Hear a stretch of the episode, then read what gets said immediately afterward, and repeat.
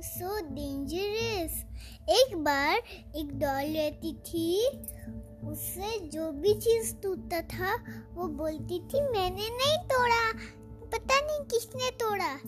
फिर उसके पापा ने एक बार देखा कि उसके हाथ से एक टॉय टूट गया।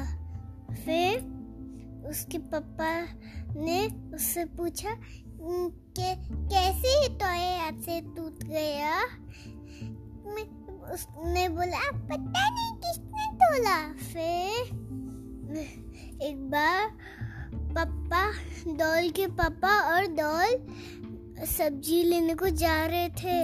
तो फिर एक गाड़ी फुल स्पीड में जा रही थी। तो फिर वो है ना? मार्केट में जुप होके थाक हो गई।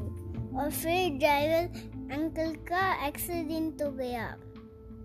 फिर पुलिस अंकल आए और बोला, आपको दिखा नहीं कि इधर मार्केट है और सब लोग चल रहे हैं। तो फिर ड्राइवर अंकल ने बोला, नहीं।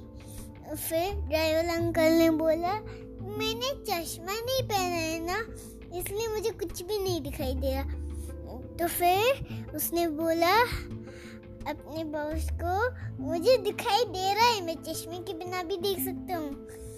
फिर डॉल के पापा ने बोल, बोला देखा अगर झूठ बोलते तो कैसे होता है? इस स्टोरी से सीखते हैं कि कभी भी झूठ नहीं बोलना चाहिए।